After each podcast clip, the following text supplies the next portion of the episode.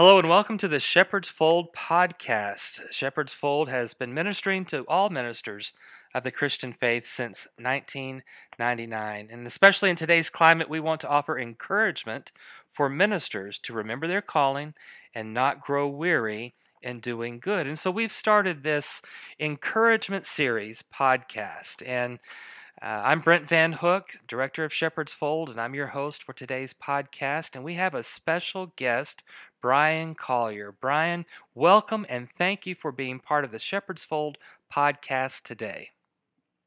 Well, thanks for inviting me. I am uh, so excited to be a part of this. It's been fun for me to see Shepherd Fold from the first days until now and uh, how it's growing and what God's doing through that.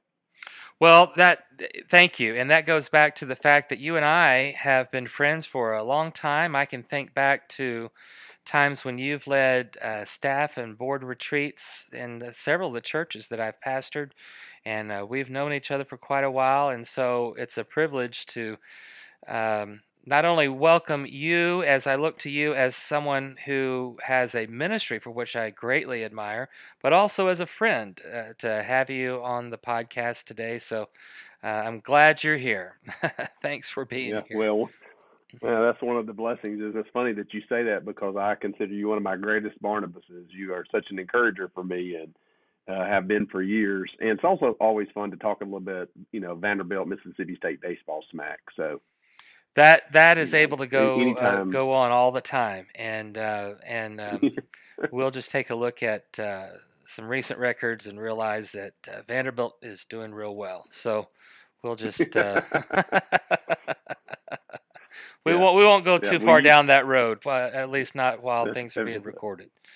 But uh, uh, no, we, we go way back, and we and, and we do have an ongoing friendship. And uh, talking about uh, Mississippi State and Vanderbilt is part of that fun. And also, though, I know what a love you have for Christ and His church, and um, so Tell us, before we get into some of the questions I have for you today, can you tell us a little bit about what you do and about the orchard? Tell us a little bit about that. Yeah, so the orchard is uh, a family of five churches in North Mississippi. And uh, uh, we started in Tupelo 22 years ago, this week, as a matter of fact.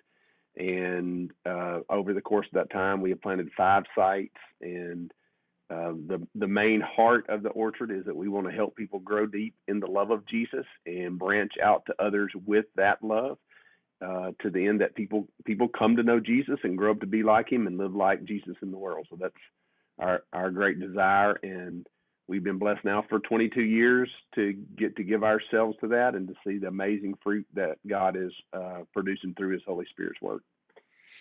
I've been a, uh, it's been my privilege to to see that happen, and I just love the statement of wanting people to grow deep and branch out, and I want the church to grow deep and branch out. That just makes a lot of mm. sense to me, and as simple as something that I can understand and and put into my thinking in a way that's very clear. So, thank you for all the great work that you're doing, and for your friendship and connection with uh, with us, me, and Shepherd's Fold. Um, let's let's turn our mind and attention a little bit to ministers. Uh, ministers come in all kinds of forms: preachers, pastors, staff, missionaries, and more. Especially in these days and times, I, I think it would be helpful to remind ministers and and wh- why ministers are important. So, when you think about your love for Christ and the church, how would you respond to that question? Why are ministers important?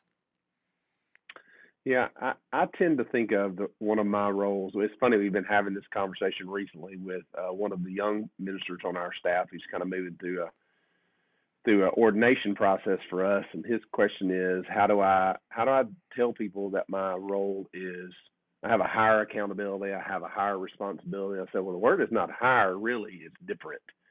Mm-hmm. And uh, the way I characterize that is that we are we are the reminders and uh, I, I think one of the most important roles ministers play, and really the importance of ministry, is that everybody else is is running around in the world, um, vocationally doing their thing, relationally doing their thing, and we are the people who get the opportunity to remind them that what the world says is not true, that God's voice is the most important voice, is the most significant voice, and it is his truth is where life that really is life is found, in spite of all the other opinions.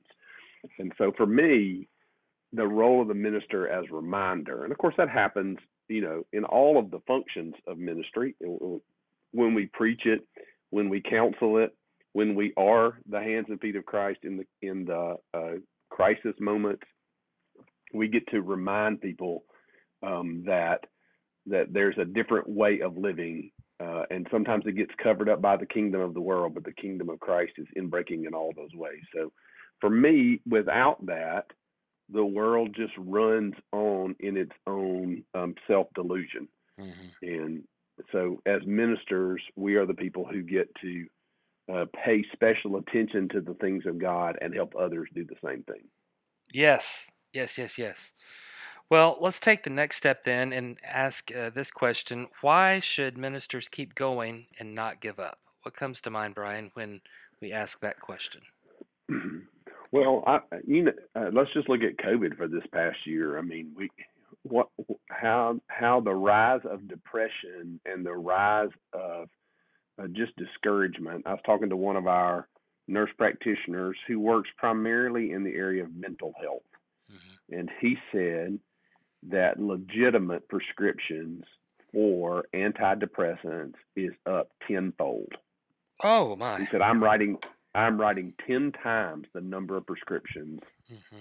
for le- for depression." He said, mm-hmm. "And legitimate diagnoses. This is a guy I trust, so he's not just medicating people to be medicating them."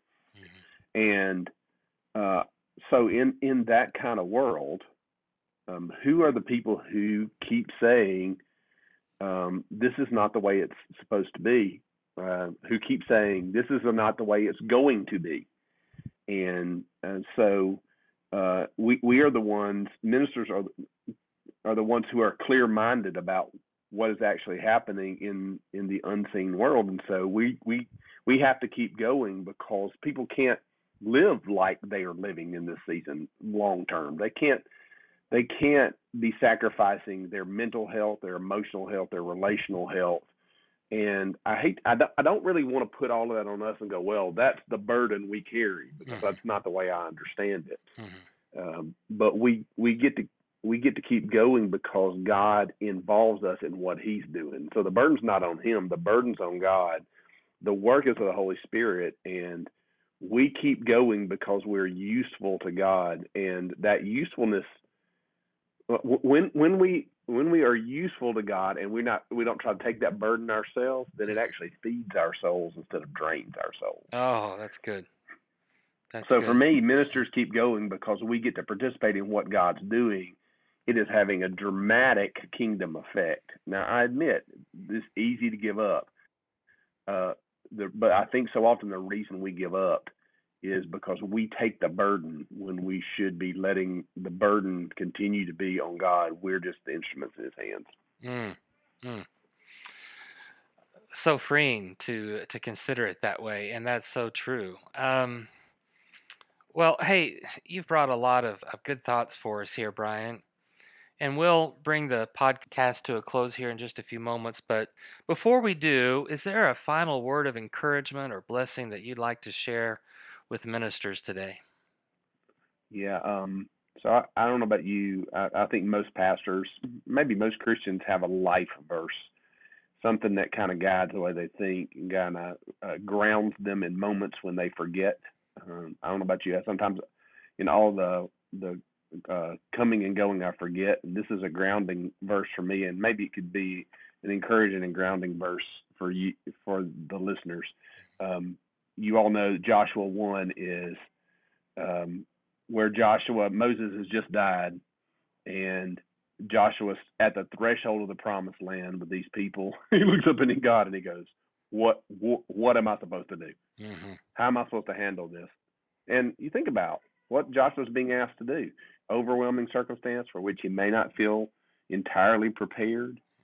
Um, he he knows how difficult it's been in the past. He can look across into the future and see it's not going to be easy there either. There's some work to be done before they can enjoy the promised land. I, right. Man, that so feels like our context today. And here's what God says to him: Be strong and courageous, for you are the one who will lead these people to possess all the land. I swore to their ancestors that I would give them. Be strong and very courageous. Be careful to obey all these instructions Moses gave you do not deviate from them, turning either to the right or to the left. Then you will be successful in everything you do. Study this book of the law continually. Meditate on it day and night, so you will be sure to obey, to obey everything written in it. Only then will you prosper to exceed in all you do. Then this, this word.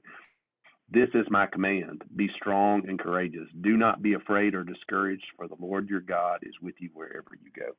That's a word I'm clinging to, and I would offer it to your listeners just in this season to remind them our, our circumstances are a lot like Joshua's, and the word of God is exactly like it was to Joshua be strong and courageous.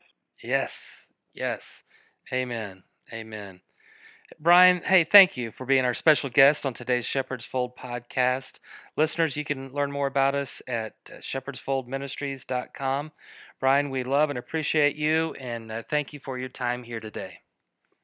Thank you, brother. It's always good to talk to you. Uh, thanks for inviting me to be a part. Yes, yes.